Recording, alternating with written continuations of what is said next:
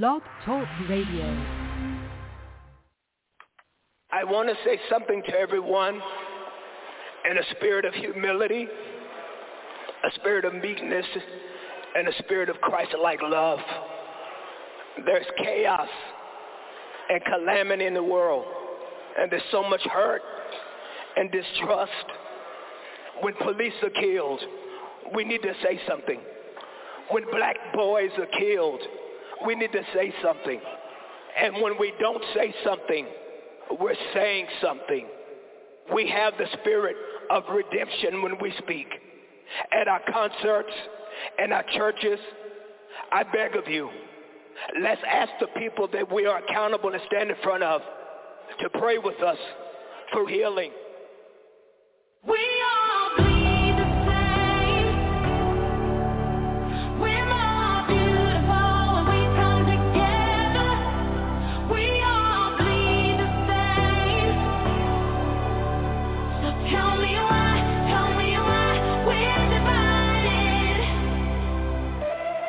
Woke up today, another headline, another innocent life is taken in the name of hatred. So hard to take. And if we think that it's all good, then we're mistaken. Cause my heart is breaking.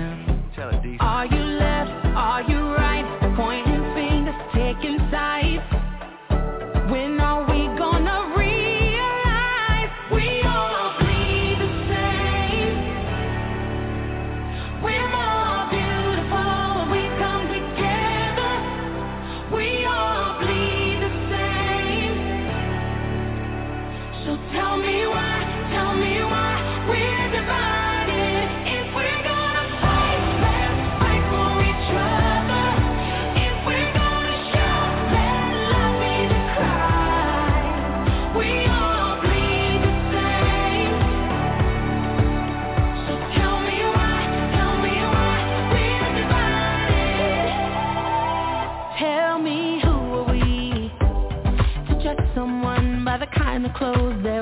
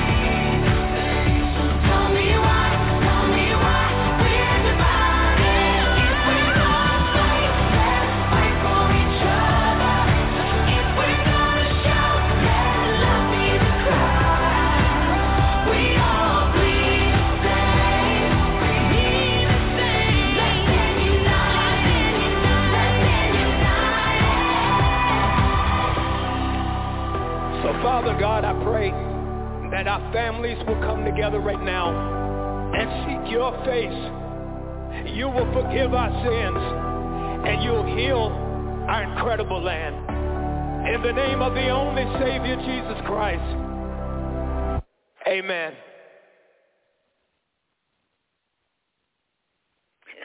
Well, good evening, everyone. It, this is a great, great evening.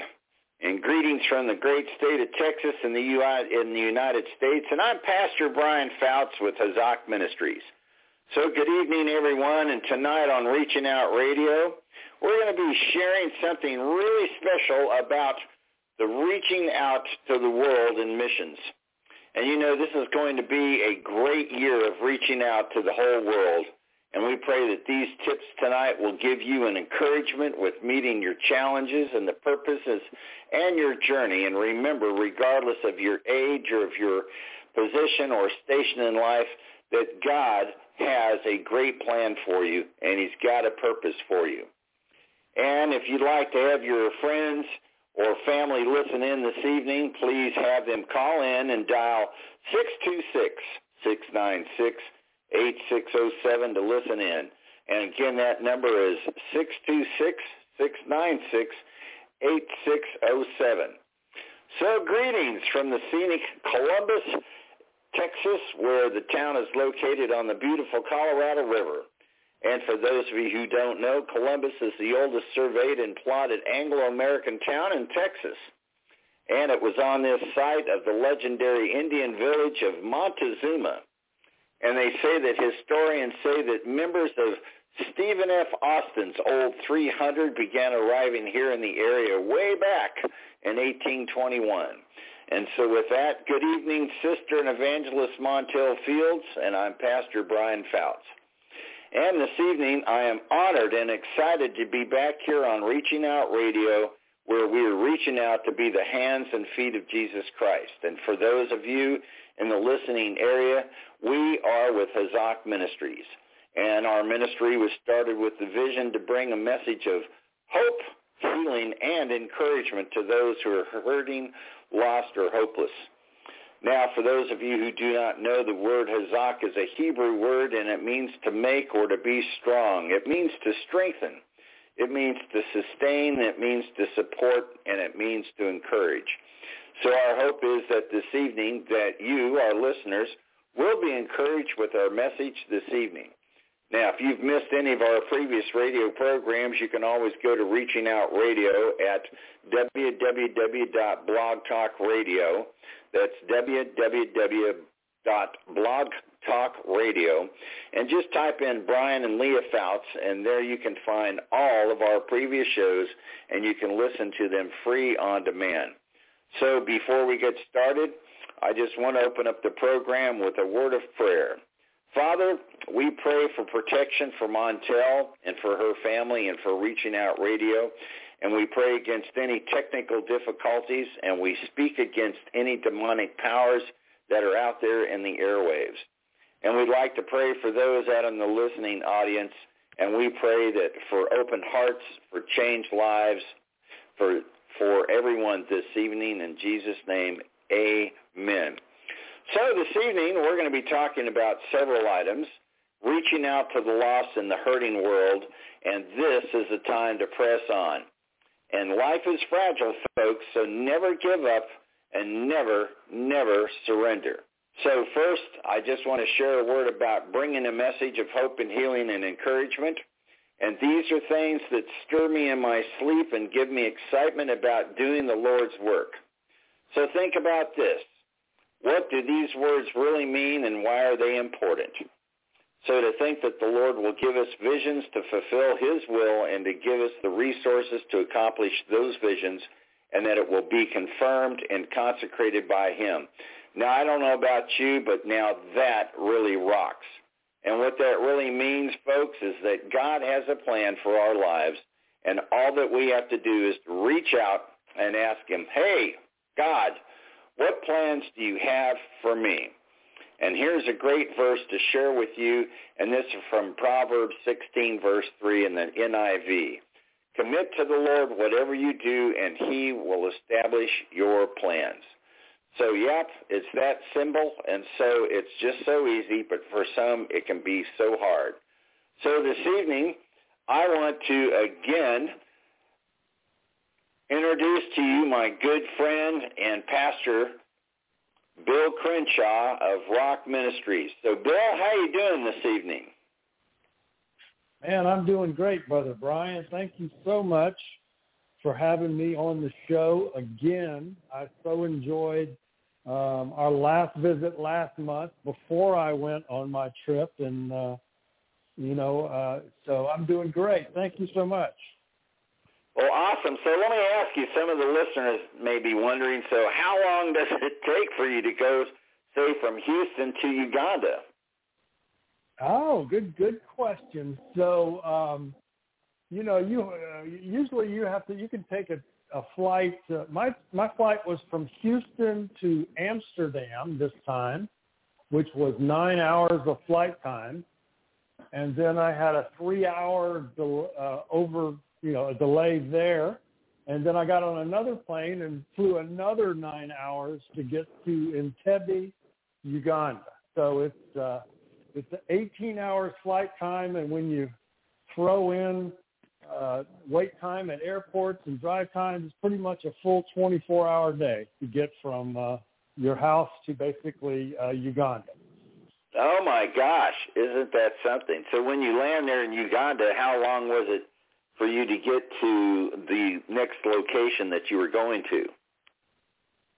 Well, when you land in Uganda, it's in Entebbe, and it's just south of Kampala, the capital. And so uh, it's only a short 30 to 40 minute drive to drive into the, so it's not bad at all. So uh, you're actually right there in the metropolitan area of Uganda. The biggest city is Kampala, and Entebbe is um, actually a very famous uh, site so uh, yeah, it's it's very easy to get around as long as you're not traveling in peak traffic. But traffic there can be very bad. so now was Kampala the, uh, the, the, the town or village that you were going to? Well, I did. I, I ministered uh, with with another group of pastors and churches on Sunday. The Sunday I, I arrived late on a Saturday night, and was scheduled to minister on Sunday all day with uh, several churches who had gathered in one place there in Kampala. And so uh, it was a blessing to be with uh, Pastor Moses in the Eden Deliverance Church in Kampala, Uganda. Uh, they greeted me very warmly, very affectionately. It was just a blessing to uh, worship with them. And so uh, yeah, I mean, I, I you know, I, when I get over there, they worship with such enthusiasm. It's their whole heart. It's their whole. They they put everything into it, and uh, you know, honestly, it's it's it's refreshing to go to places like that because uh, over here in the United States, so many times we're we're, we're more reserved just culturally than that, and to see the to see the abandoned um, uh, of, of worship is just a beautiful thing, no matter where it is. Kind of like what we used to say as uh, musicians in a church. It was kind of like three hymns, three verses, and you're out.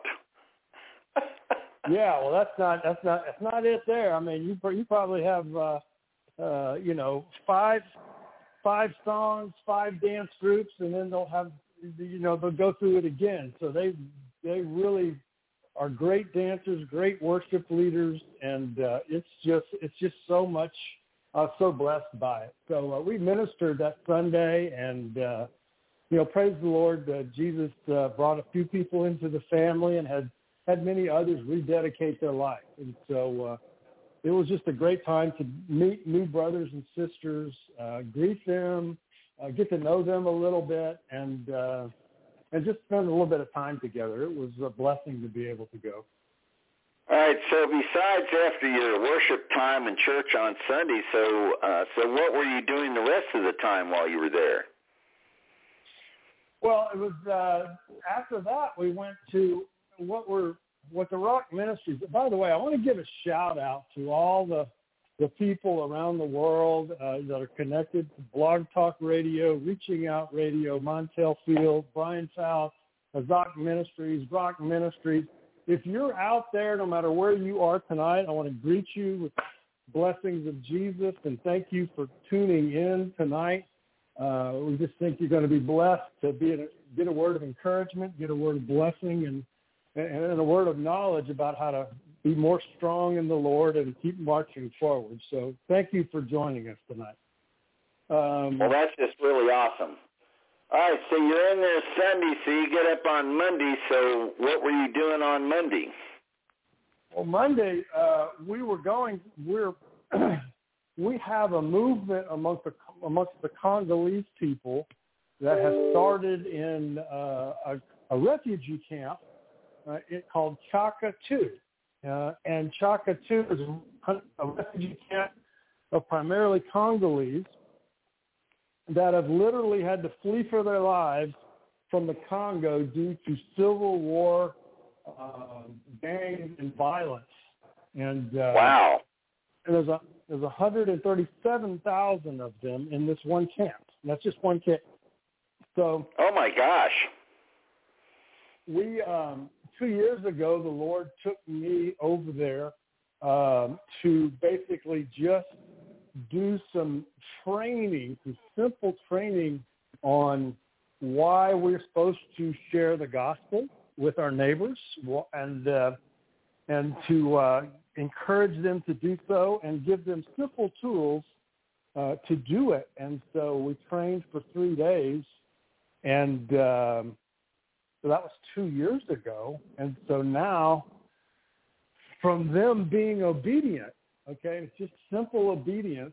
Um, when I went over there this time, two years later, we have we we have over 200 groups now, and close to 4,000 people. Oh wow! And so the Lord is the Lord is moving very very rapidly, and so it's a it's it's it's a good it's a good challenge to try to keep up. But uh, so it was a blessing to be able to see what the Lord you know it says. Uh, you know, we're, we can plant the seed, we can water the seed, but we can't grow it. So uh, that's what the, the growth is the Lord's, and so we give Him the glory for that. So I was going back over there for the second time, uh, and the first time was just basically, I would say, initial seed planting, right? And so okay. um, uh, after after that Sunday, it takes you pretty much got to take a whole day to get there because uh, traveling is slow. Um, and uh, so we traveled on Monday, but then we had three days in Kyaka too, and uh, really we were just training our leaders primarily. We had over 200 leaders, and we had rented out a church so that we could do uh, some training, some encouraging. Um, we did we did some training about the kingdom of God and talked about just uh, just the kingdom of God. Such a big subject. Um, I'm I'm learning I'm learning myself. So uh, that was the next three days, uh, basically meeting with them in the morning and uh, praise and worship and training, and then we would have service uh, in the evening and inviting basically anybody that wanted to come. And it was it was a packed house. People people were very much hungry for for the Lord. Wow. You know, and the pictures that you just sent back are just really uh, amazing, you know, because you can just really tell that people were what I would say is, you know, it wasn't the typical smiling faces. It was like uh, it was people that were really glad that you were there. They're such a gracious people, and they are glad I was there, and and um, and, and not because I brought them anything, but uh, uh, you know, one of the things when when when the when the movement was growing so fast, for almost all of them, I am just a name. They've never seen me. Right. Um, just to give everybody a give everybody a backdrop, okay? This is a very very poor uh, refugee camp. I mean, most people are living off of what the United Nations provides, which is very very little, less than a dollar a day, and uh, their houses many times are basically just built with mud and sticks with mud floors. So we're talking really, really uh, poverty, um, at least physical poverty, and they're it's really a very difficult life, and they're out. They're not close to a city where there's jobs, and so um, you know, I'm sure many of you can can maybe even better than me put yourself in the shoes. You've been you've been through no fault of your own run out of your own country, the Congo. Many many people are have grief and loss and uh, because it lost many loved ones being killed and slaughtered by the civil war going on there. And now you're Right. in this new country, you're a place you don't know, you don't have a home. Um, you know, many times you've lost your your husband or your sons or both, and so it's a it's a it's just a difficult place. And so uh, uh, you know, there's a great need for uh, sharing the love of Christ and, and sharing the hope there is in Christ, and, uh, uh, and so that's kind of the backdrop of kind of what kind of place this is. I wish I could show everybody pictures, uh, but I'll we'll do my best to describe what it's like there. And so uh, it's a physically beautiful country. Um, it's right on the equator. Um, and so it really doesn't have a lot of change in seasons temperature-wise. It obviously has a dry and a rainy season, but Right. it's very beautiful. It's very lush. Um, they can grow year-round because they're right on the equator, and so. Um, but uh, it, it's a difficult life in the camp, and they just don't know what the future holds. But uh, Wow. you know that's that's the kind of that's the kind of darkness that Jesus pushes into.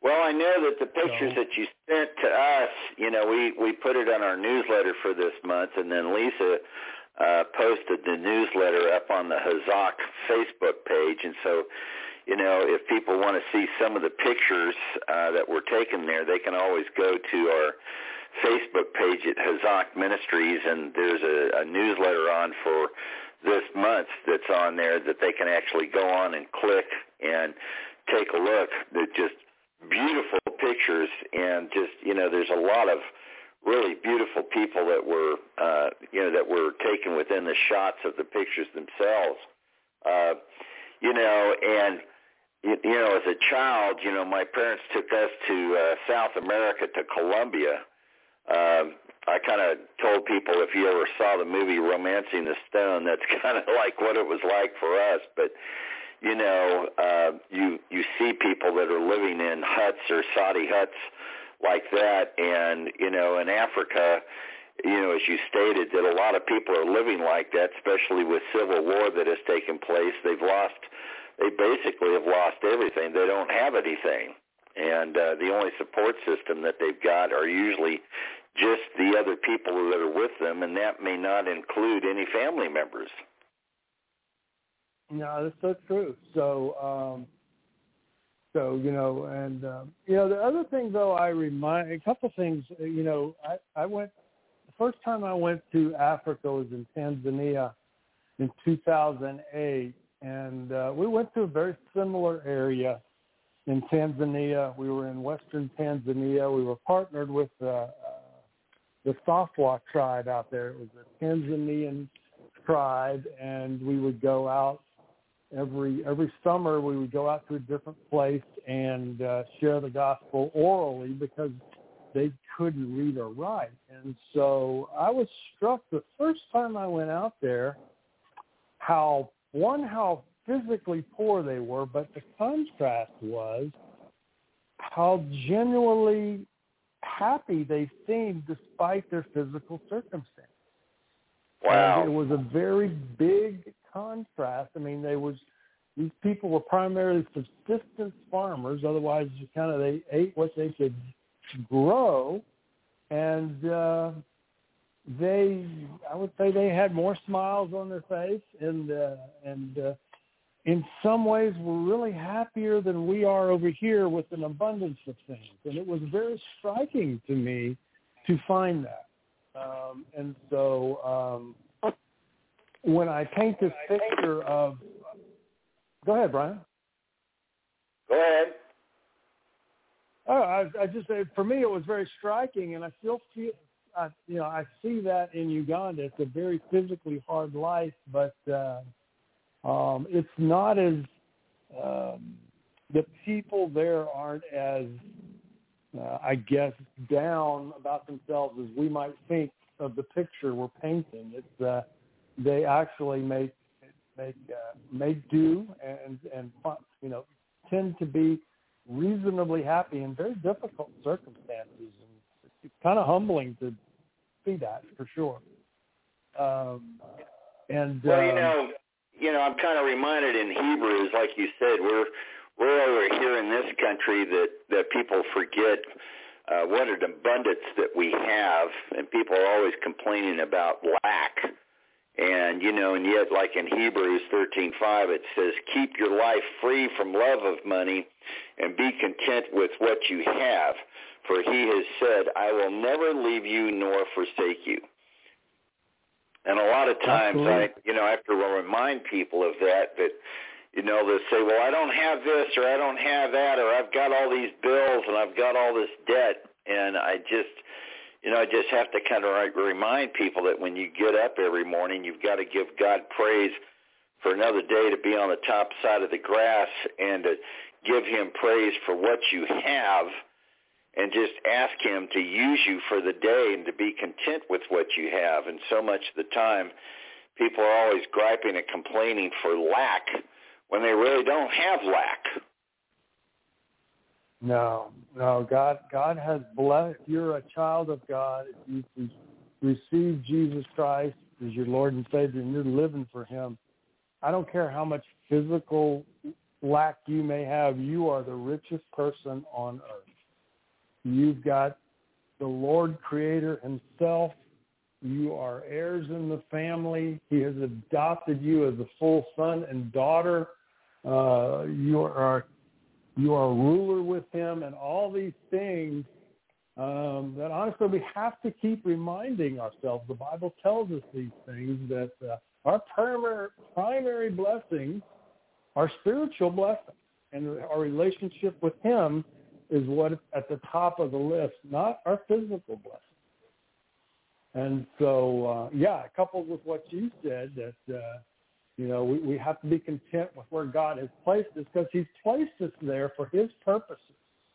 And um, so uh, it, it's a, but it's, it's one of these things, it doesn't matter whether you're over here in the Western world or you're in Africa or Asia. I think we all, as brothers and sisters, have to remind ourselves as we daily walk through life uh, of how blessed we really are that God has called us to be in his family because it was all him. It was not us.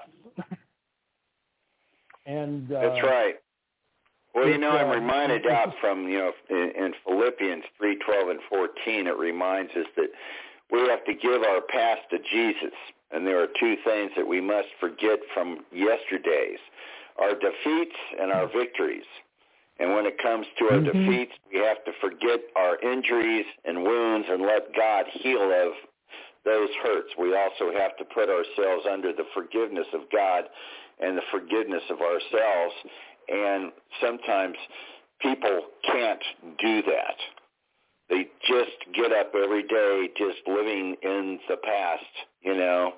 It's kind of like, woe is me, I don't think I can do this. And, and I tell people, you've got to get up, put one foot in front of the other, and let God direct your path and let God direct your steps, you know. And I am so excited, you know, when when you've taken off and gone on your trips, just just to see what happens when you get back, because you know the pictures that you take of of the people that are over there, they're smiling, they're happy, they're in worship, and that's the way that we should be living our lives each and every day. And they have far less than we do, and they're happy.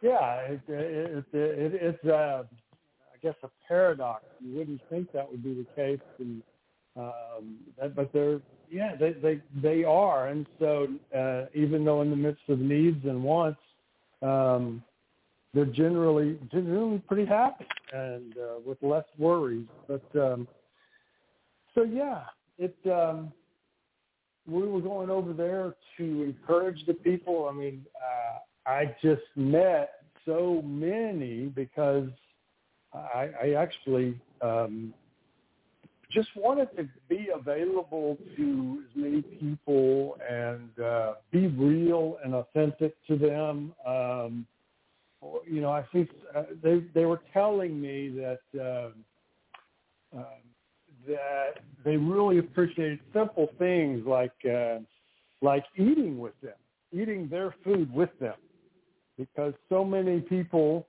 look like me American tall white guy come over and say something, but then they then they then they then they get in their car and they have to go eat somewhere else away from the people themselves. And I've just never done that. Um, and so, uh, you know, and the simple things you learn that, that people appreciate uh, is being real and, uh, you know, so eating with them and uh, uh, worshiping with them and uh, going out and greeting them and looking them in the eye and hugging them and, and allowing them to shake the hands and all these kind of things it means so much to people.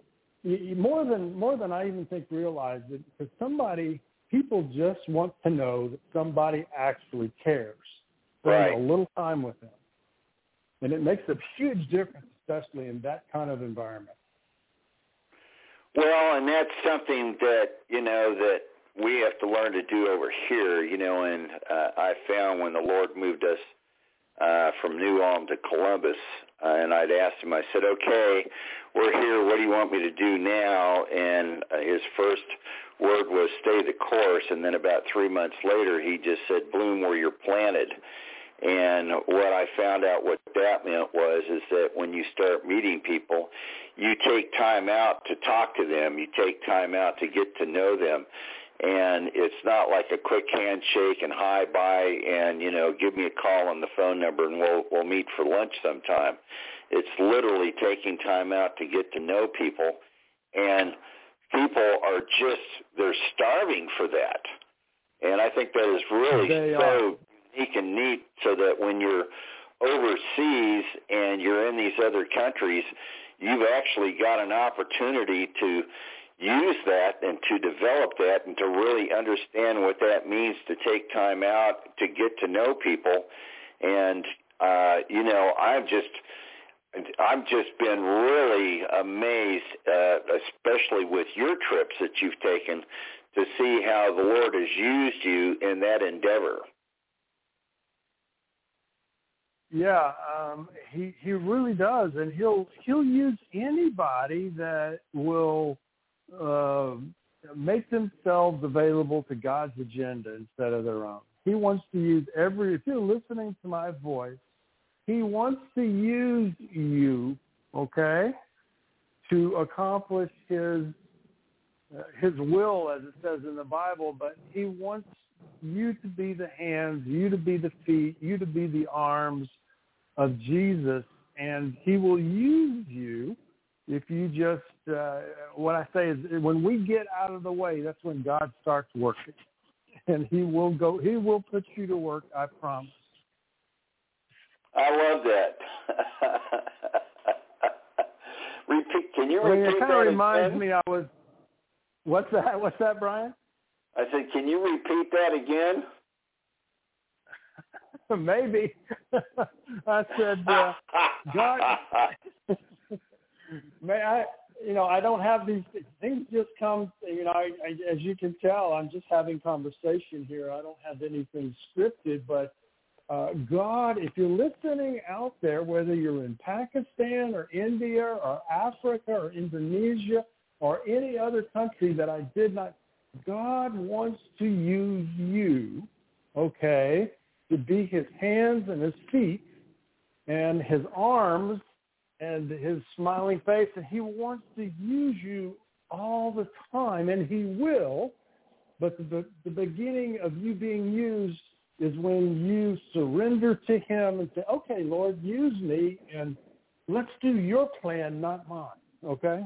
That's when the beginning will start. When And um, it reminds me, I'm watching uh, The Chosen um, new series put out by Angel Studios, The Stories of Jesus, and we're in season three. And if you've not watched The Chosen, it's awesome and it's free um, and on the, on your phone. But uh, anyway, the the lead actor that plays Jesus is called I think his name's Jonathan Kumri, and he was interviewing.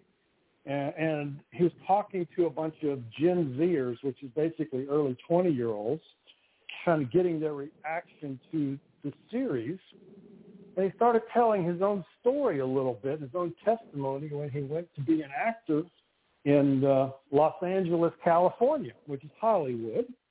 Right. And he was there, and uh, he was down. He said he had twenty dollars in his pocket and a hundred dollars in his bank account, and he did not know what he was going to do. And at that moment, he said uh, he had bills to pay and no way to pay them. Uh, At that time, he just got on his knees and said, "Okay, Lord, let's let's do it your way. What do you want? I'm I'm all yours." And after he confessed that to the Lord, he got up and went back to his room where he slept, and he looked in the mailbox, and there were four checks in the mailbox Oh wow. from people he did not know that paid all of his bills. And then three months later, he was cast in the position of Jesus in the chosen, and the rest is history. So Isn't that uh, something? I, I'm convinced for all of us, the beginning of being useful to Jesus is the end of us and the beginning of him. And so I encourage you, uh, if you're trying to do it yourself or trying to, uh, uh, you know, do your plan for your life, and um, it's not going to work out very well. And when it doesn't, Jesus has a better plan, and I suggest that's the better one. So Yes, that's my yes, little uh, yes. blurb. so Well, it's uh, like the guy. It's like kind of like the guy that says, "Well, let me tell you what I'm going to do," and then the guy started laughing in the back, and the guy said, "What's so funny?" And he said, "Well, you're getting ready to tell us what you're going to do." He says, "I'm more interested in what God wants you to do." Amen. Amen. So God. You know, you know, and it's like I was I, I was reading this. It, it was talking about in in Ephesians two ten. It says that for we are God's masterpiece, and He's created us anew in Christ Jesus, so that we can do the good things that He has planned for us long ago. Which Yeah. reminds me in my Bible teachings where it says that you know God knew us that be, He got He got He knew us before we were born. He knew who our parents were going to be, and He already knows what He's got planned for us. And that's the hard part that we've got to learn to get down on our hands and knees and ask the Lord, what is it that you want me to do? Or as Smith Wigglesworth used to say, Lord, what would you have me to do? Absolutely. Absolutely. And I and I love that story that you just shared about the guy in Los Angeles because for people who don't know, that's really how God works. And sometimes Absolutely people say, "Oh, geez, you're just so lucky. You know, you just happen to have been there at the right time or the right thing or whatever." You know, and uh, my wife and I, when we first went into ministry, we would be praying for the Lord to, you know, bless us with money uh, Uh, that we would need for our ministry to keep on going, to stay in the place that we lived, and to continue to pay our bills. And you know, and I'd come back to Lee and I'd say, "Hey, look." You know, I checked the mail today, and we got we got we got a couple of checks, and you know, the Lord has really blessed us. And my wife had a really great saying that she came up with that I'm starting to use more and more. She would just say, "I am no longer surprised. I'm only delighted." Oh, absolutely. Absolutely. As, we, you know, we can really lean into God's promises, okay? I mean, his promises are are are are just as rock solid and true and dependable as the sun coming up in the morning. I mean, uh, you know, in, in Matthew six, talks about you know seek first the kingdom and righteousness, and all these things will be provided. Okay, Yes. and uh, that is all these everything you need will be provided if you just put me first. Okay, put me That's first. right. Seek my business first, and I'm going to take care of you. It's a promise, and He will do it in the most amazing ways that will testify not only to you, whoever receives this, but to your family and your friends around you, because they'll be, what is going on with this person? Because I've never seen such a thing. And that's exactly how God wants it. He will make it known that he is taking care of his children in miraculous ways. That is just so awesome. So I wanted to ask you, uh, while you were over there, uh, so were there some really interesting uh, answers to prayers that took place? Were there any miracles that took place while you were over there? Actually, yeah, there absolutely were. Um, and um, so I, you know, I want to talk, talk. I want to talk about that. I'll tell you in just a second. But uh, you know, miracles in the Bible are extraordinary miracles. There's mir- there's everyday miracles, natural miracles, childbirth, the way the body's. All kinds of different things that people call miracles. But Right. miracles in the Bible were, you know, when you see them, they were healing, uh, casting out of demonic spirits, raised from the dead. These these things that don't happen every day. They weren't natural miracles. They were supernatural miracles. And Right. so uh, we had been, I had been studying uh, and, and doing some teaching on the kingdom of God. And um, what we see in Scripture is two of the things, two main things that Jesus did were to preach and teach the kingdom of God and heal the sick. And uh, those two things are like preaching the kingdom of God and healing the sick are like two sides of the same coin. They seem to always go together when you study what Jesus did and what the disciples did after him, and then what the early church did after that. And so I've been Right. learning about this kingdom of God because there's not a lot of teaching on the kingdom of God that I have ever experienced. And, and the more people I ask, there's not, you ask people what the kingdom of God is, and a lot, a lot of times they're not quite sure. And so I've been, been studying this, and uh, uh, and I was talking to a friend over in Wales uh, named Mike Endicott, and so he's been uh, so what uh, when when the kingdom of God came near, okay, with Jesus or with the disciples when he sent them out, things changed. Okay, people got healed, uh, demons had to flee, and it was when the kingdom of God came near.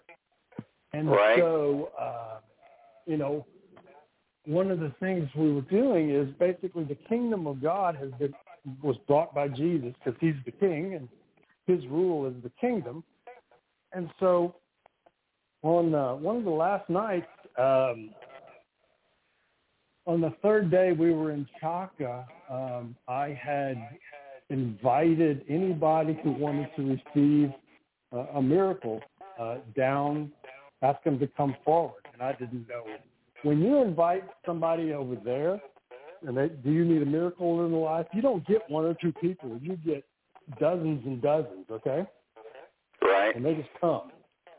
Um, so on the last night, I gave a call, um, and then there was at that time I think we had about 25 come up, and I noticed this one woman. She was middle aged, was coming up the aisle.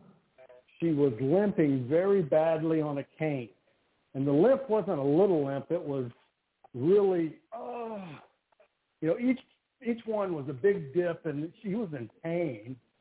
And uh, she was a frail lady. She's probably 80 pounds, soaking wet, if that.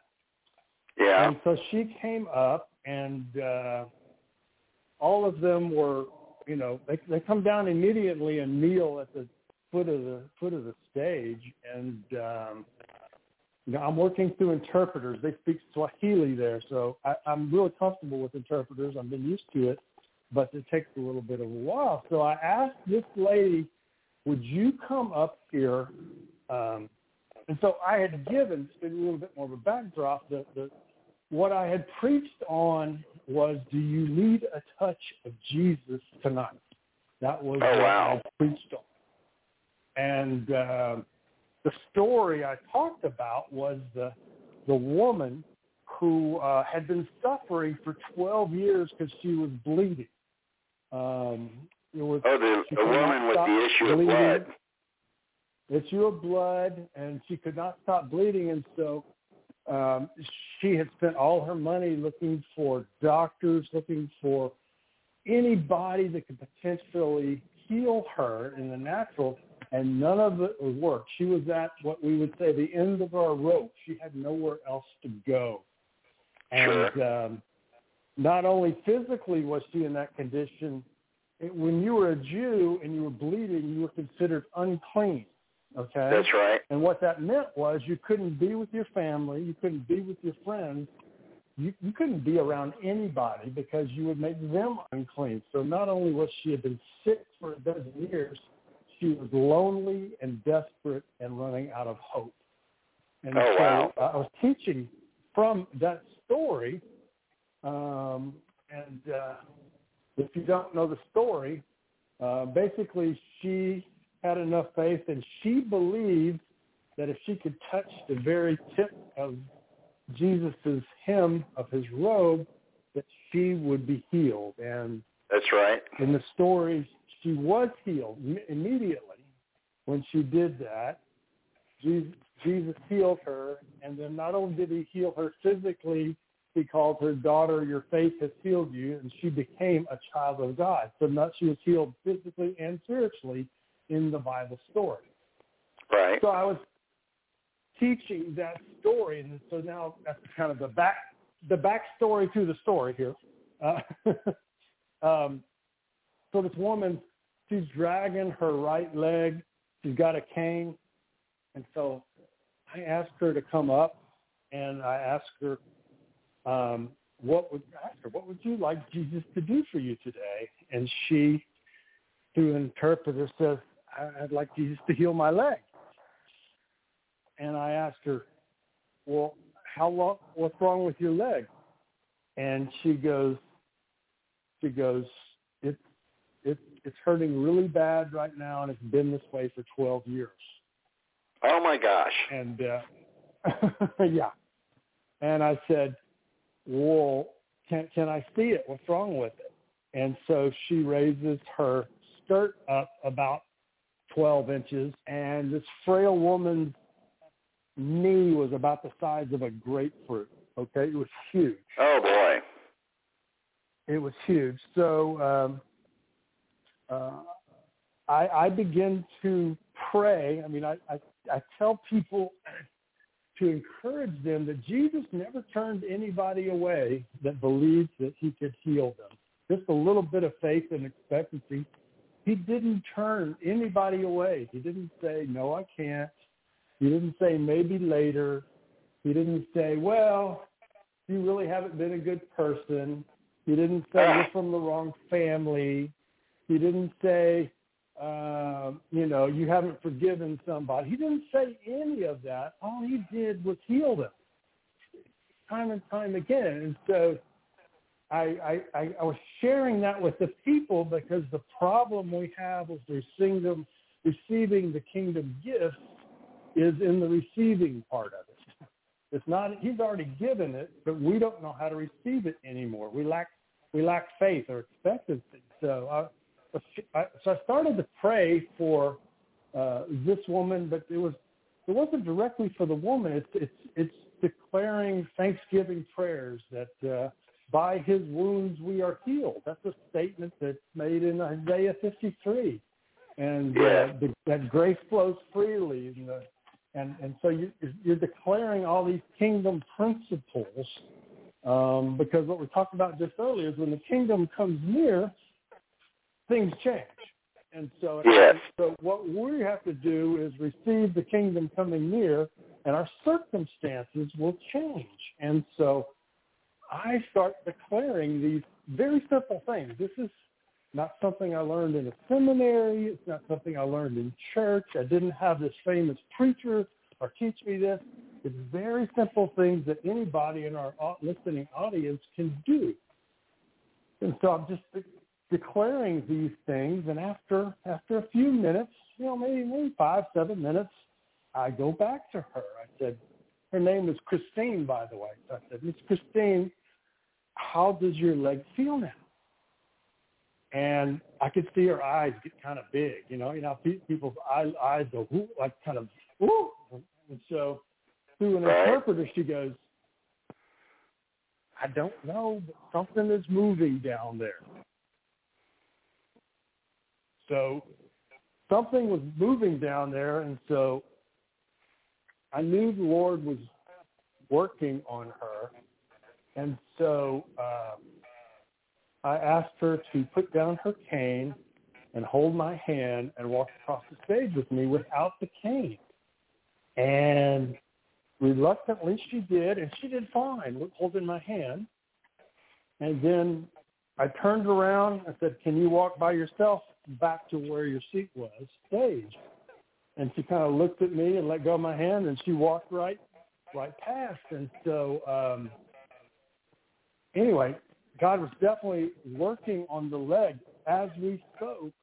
And uh, after I had prayed for some of the other folks and as a group, uh, I asked her, how's your leg now? And she goes, it really feels good now. And I said, I tell you what, let's leave the cane here, walk down the stairs, and I'll walk with you back to your seat. And uh, praise the Lord, that night Jesus healed her. She's not walking on a on a cane. Her knee is back completely normal. And the next day, I was sent a video that she continues to walk totally normal. So Jesus. Oh wow.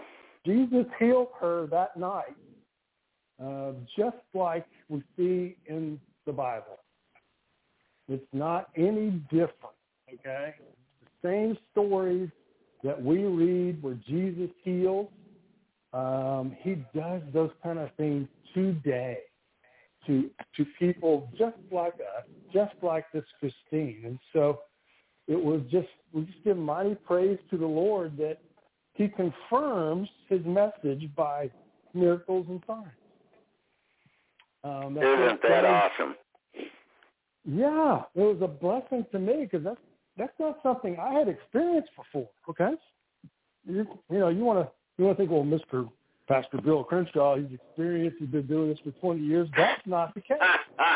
that is not the case, okay? And I say that so you can be encouraged, okay? That's right. Be encouraged to take a step of faith, okay? We have to take a step of faith. We have to believe what Jesus says. And when we step of faith, God's going to back you up, okay? Yes. He's going to back you up right where you are He's waiting on you to take a step of faith, to believe what he says, and to act on it. And I promise you, he, he's got your back. Okay, so um, this is not something that, um, you know, so many times um, teachers, preachers, and and leaders, we get the impression that you have to be somebody that's done this for a long time got all this knowledge, all these things, and actually the Bible doesn't teach that. Knowledge is a good thing, but when we look at the early disciples, they were just they were more obedient than knowledgeable by far. They just trusted right. Jesus, and were that was the key thing. I trust Jesus, and they did. So God did amazing things. Now, you know, on the on the healing side, I mean, I, I know God did more things than that. I saw some um, some manifestation of demons and things like that. Um, and so God was doing more than just this woman. Um, it, uh, so, but the, the other thing that's actually uh, more life changing than even that is, you know, we had we had 60 people receive the Lord during those three days. So 60 oh, wow. people Praise the Lord. family, and and that's the real that's the real change. Okay, signs signs and miracles are so that you will believe in the one and only God and Jesus who He sent. So signs and miracles are to confirm who Jesus is, and so that you will believe. So really, the the big praise the Lord is, is basically these 60 people uh, were born again. Um, there was some, there's something inside of them now that uh, was not there before, and that's that's a whole new thing for them, and that's so, such a blessing to be um, to put yourself out there and allow God to use you, because He certainly will, and you'll be ble- you'll you'll be used to give a blessing, but you'll get a blessing just as well. Well, and that's you know, and that's what it's all about, and you know, and uh, I just love hearing stories like this because, um, you know, people sometimes, you know, they figure that they got to travel across the United States to go find somebody to lay hands on them. And uh, you know, one of one of the things that we're told, you know, uh, says we're confident that healing is for everyone. You know, from Exodus 15, and it tells us that God is the Lord who heals, and we've got to remember that that God is the one who heals, and um, you, you know, and it's just I'm just always amazed because people go, well, you know, God doesn't heal me. I've gone to healing sessions, healing seminars, and nothing's happened. Is my faith just not strong enough? You know, and I'm kind of reminded what uh, Alex Hendricks said in his book, uh, The Battle Plan for Prayer. He just said that, you know, when we ask God for something, Sometimes his answer is yes and it's immediate. Sometimes it's yes, but it will happen over time. And sometimes it's yes, but there's a lesson to be learned. And sometimes absolutely no because our motives aren't right. Or he said, yes, I'll answer, but it's a no for right now because I've got something better in store for you. And, you know, we have to learn that, you know, they say, well, Paul had this thorn in his side that the Lord never healed. And we don't know what that thorn was, and he had to live with it. And uh, nope. you know, it's like I, know I, whether I've that was people before. either. We, you know, there's there's quite a few people that think that thorn in his side was the immense persecution he he had to continue to endure. He did. So, right. Uh, yeah. So uh, because you know it's funny when uh, if you know your Bible, you really don't see anybody any of you see a lot of persecution, but you don't see anybody sick. No. You don't. And it's not like they had a healthcare system. It's not like they had an immense of doctors. Okay. That's but, right. Let, let, we let's don't... go. Let, that's right. Let's go three blocks down to the next uh, Adobe hut where the Aetna office is. Yeah. Yeah, no. It, so, it wasn't um, down there, or the Humana office was right around the corner from it. It just it just wasn't there. Just not there, you know. And so, um, but uh, it was a, it, you know, it was so blessed to be there, and so, um, you know, these these things we can, you know, I was uh, I was sharing some things that we can put some stakes in the ground. Uh, we all can, and a couple of those stakes are uh, in the book of Malachi, God says, I, the Lord, do not change. Okay? Right. And in the book, I think it's Hebrews, it says Jesus is the same yesterday, today, and forever. Okay? That's right. So um, God is not changing. So what that means is when we see a character trait of God, when we see a character trait of Jesus, okay, we know that character trait is exactly the same as we see. We know it's the same today as it was then. Okay? Yes. So what was the will of, if we look at, and we also know another stake, we have two stakes. The third stake is Jesus never did anything he didn't see his Father God doing, right? That's right. I love that. So so those are three stakes we have in the ground. We know Jesus is the perfect image of the invisible God. So once you want to know about God, just look at Jesus because he's the image of the invisible God. And so That's right. Jesus and God are in perfect agreement, and they never change. Well, that's immense stakes for us because when we look at something in the Bible, whatever we see in the world right now, whatever we experience or whether we, if we think something's changed, it hasn't. Okay? It's the same. We have moved off base. It hasn't been God or Jesus. So, um, you know, talking about healing as one example, uh, and, and that's just one of the, like, Jesus' will every time, like I said, was to heal people that came to him with some sort of degree of expected faith. Right. Um, and therefore we know that God totally agrees with that, right? So Yes. Jesus healed everybody. God's in agreement with that, and He never changes. So how can God not be a healer today? How can He not be? If He's not a healer today, then He would have changed, which goes totally against the stakes we have in the ground, right? Amen. So it, sometimes it feels like sometimes we, as the body of Christ, have maybe unintentionally drifted over a long period of time away from the stakes that we need to put in the ground. Um, and so, um, anyway, I, I just thought it was uh, for for for us and for the people there. Uh, that was some really solid facts that they could sink their teeth into and grab onto um, in the midst of the world which wants to throw us around and tell us uh, there's no hope and uh, uh, to be fearful and all these other things. So um, anyway, well, and I imagine you know like that. that watching this woman get healed by the people that were there, that had to have spread throughout uh, the rest of the people in the area to say, "Gosh, you won't believe what happened last night." I am sure there was definitely some of that.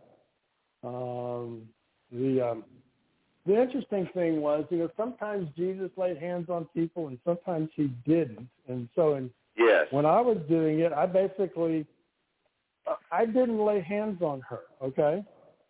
Right. Um, and I, you know, there's not a, you know, that's that's not a right or wrong. If I would have, it would have been just fine, but I didn't, and the, and um, it's it's really much more about the kingdom coming than it is your specific technique, whether you lay hands on them or you put your hands on their shoulder or on their head or any of these tactics or techniques. It's really not about that at all. It's about the kingdom having its way because, uh, you know, the the Yeah, they say that when Smith Wigglesworth was on his dying bed and he talked to Lester Sumrall, he said that he had seen a picture in the future. He said, I will not be alive when this happens, but he said there will be a time that will come that the Lord will anoint so many people that they will be out and talking to people and they'll be sharing uh, they'll be sharing Jesus Christ and they'll be healing them verbally and that there will be people who will be getting up and walking out of the hospitals and medical centers and they'll be totally healed. And I just always I- I thought mean, I that that was just such a I always just thought that was such a really cool vision that he had because it wasn't about walking in and laying hands on people. It was basically you're in talking to them and probably just saying and praying for them and just saying you're healed in the name of Jesus, amen, and then bam, they're up out of that bed and they're gone. Yeah, I mean, it's it's it's you know we so so that vision is not unbiblical because we know that um, you know when I think it was the shadow of Peter came in contact with people, they were getting healed. Yes. Um, and and so these kinds of things um, are uh, you know compared to where we are right now, they they sometimes sound so far out there, but they're totally in line with the kind of things that God does and has already Well, done. and you know, and where you were, probably that uh, the news probably spread that night and the next day, and somebody probably said, "Well, you know, Cheryl the cripple. Well, she's no longer a cripple anymore." Yeah, that that definitely happens. Is that because um, 'cause I told people I said the kingdom of God is available all the time. It's not with me. It's grace flows freely from heaven.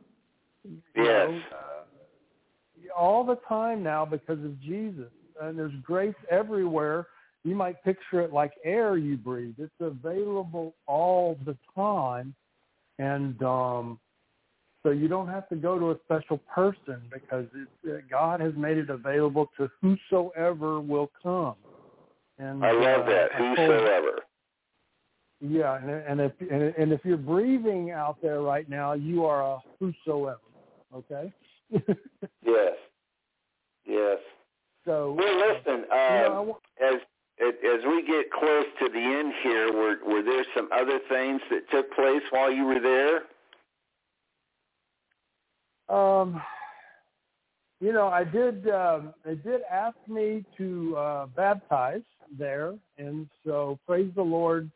Uh, four people came for immediate baptism, and oh, uh, so yeah, yeah, it was uh, it was an interesting place to baptize because uh, when I got there, there was probably twenty or thirty people there with the four people, and they were singing and uh, worshiping songs. And when I got there, they put me in. They have a traditional white robe that they wanted me to wear that I had to put on. And, I saw uh, that white robe in your pictures. Yeah, yeah. And so what you didn't see was bef- when I got there, this was what I would call. I'm from Louisiana. and I'd call this a slough, not a canal, but a slough. It was about, hmm, I would say it's probably 20 feet wide. And, Right. Uh, and so they were two of my brothers were out there, John, and and one of the other ones, and they had these tall, tall green sticks they had cut, and they were out there, and they were pushing these green things to the bottom of the canal. And uh, they they went all across the canal, pushing it to the bottom, and they're stabbing it in the mud. Right. And when they came out, I said, "Well, what are y'all doing? What, what was that for?" And they goes, "Well, we just want to make sure there's no crocodiles there."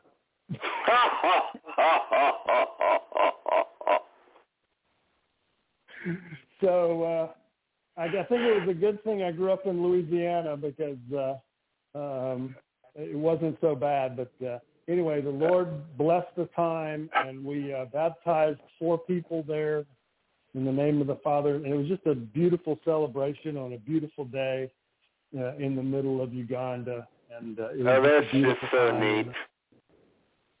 Yeah, yeah. And so, you know, I told them, I told them it's not about who baptized. It's more about uh, what you are confessing before the Lord and what you have Right. done in the new life. That's what it's really all about.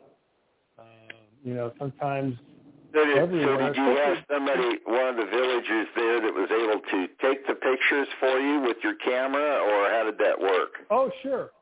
Oh, yeah. I gave I, I gave one of them my camera, my phone, and they took Right. pictures, and I've got pictures, uh, all kinds of Galore. But uh, yeah, yeah, galore. And so uh, it was just that was the last thing I got to do. So it was very, uh, uh, you know, th- that's the last thing I got to do there. And so um, I had to leave, going back to Kampala that evening, and. Uh, and then I got uh, I got a chance to rest for a day because I was wiped out. Um, I'll bet. I was wiped out from those three days because it was, it was just exhausting. Uh, uh, not not complaining, but uh, you know, there's there's no air conditioning, there's no nothing there, and so um, we're not used to that like they are. And so Well, um, you're from Louisiana. You ought to be. You should have been used to that. I wasn't a kid. That changed.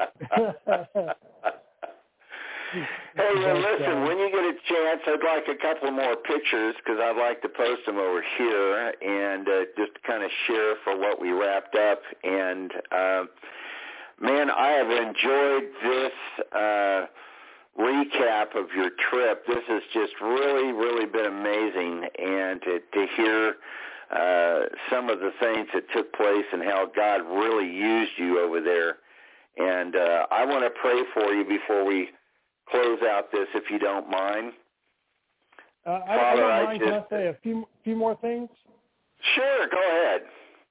Let's say just a couple other things because I want to I want to I want to ask for prayers uh, from all our listeners out there tonight. I value your prayers; they're powerful.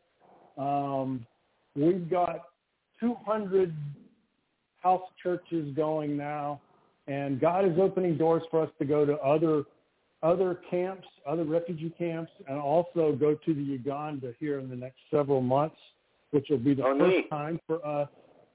So um, to reach out and to continue to train and share the gospel. So I just ask you, as the Lord and Spirit leads you, to pray for these people going out, to pray for them, to pray for the people that will hear the message, and uh, we know the Lord we're going to do His part if we do ours. So I just covet your prayers and ask for them, and uh, I appreciate it for all those uh, that will say a prayer, uh, and we will uh, we will keep going. And uh, now I'm going to let Brian pray for us as we go. Thank you. Awesome. Well, Bill, we have thoroughly, thoroughly enjoyed this time with you this evening, and I look forward to some more of these wonderful uh, trips that you take, and I look forward to hearing more about what you're doing with Rock Ministries and how the Lord is really using you. Uh, so, Father, I just pray for my brother Bill. I pray for his family that allowed him to take off and to be gone. Father, I, we are so excited that you uh, sent Bill over there and that, Father, that you brought him back safely and that you kept him safe while he was there, uh, that he didn't come back with any leech bites or anything else on his body. And, Father, we just thank you, Father, so much for that. Father, and I just pray that you continue to use our brother Bill mightily, Father, in his missions that he uses. Father, we, we look forward to uh, the opportunity for him to take more trips to Uganda, Father, to help the people there, uh, and that, Father, what to help them with any Bibles or any buildings that needs to take place, uh, and any water towers that need to be built. And so, Father, we just pray that you continue to use uh, Pastor Bill Crenshaw and Rock Ministries in a mighty, mighty, mighty way, Father, for the kingdom. And so, Father, we just pray that you continue to bless them, bless his ministry, Father, that you would pour out the resources that are needed and pour out the financial resources that are needed and that, Father, whatever is needed, that, Father, that you'll provide not only everything that they need, but, Father, but more than enough, more than enough more than enough, Father, according to your riches. And so, Father, we just give you thanks, Father, for Bill. We give thanks, Father, for the other people that have been involved in helping Rock Ministries. And, Father, we just pray that you continue to bless the Congolese people, Father, and, Father, to help them to stay strong, to build them, Father, and to help them, Father, to build back up, Father, so much that has been lost. And, Father, that you will continue to give them that life-bearing living water, Father, that only that you can do, Father. And so, Father, we just pray that you continue to bless them in all that they do. Father, that you bless them in their physical health, their mental health, and their spiritual health and that, Father, for Bill and for the Uganda people, Father, that you would bring to them a double portion of blessing and favor, Father, this year. So, Father, we just ask all of these things, Father, in Jesus' name, amen, amen, and amen. Amen, Brother Brian. Listen, thank you so much. Thank you, listeners. Thank you, Montel. Uh, I appreciate you so much for, for what you do. Uh, it's been an honor, Brian, to be on with you again, and uh, I would welcome anytime uh, you having me again. So uh, thank you, everybody. Well, God bless you, Bill, and good night, and have a good rest this weekend. And we look forward to hearing more about Rock Ministries and what you're doing. So God bless you, and we'll talk to you soon. Amen. Thank you, Brother Brian. Bye-bye. Okay, bye-bye. With the Lucky Land Slots, you can get lucky just about anywhere.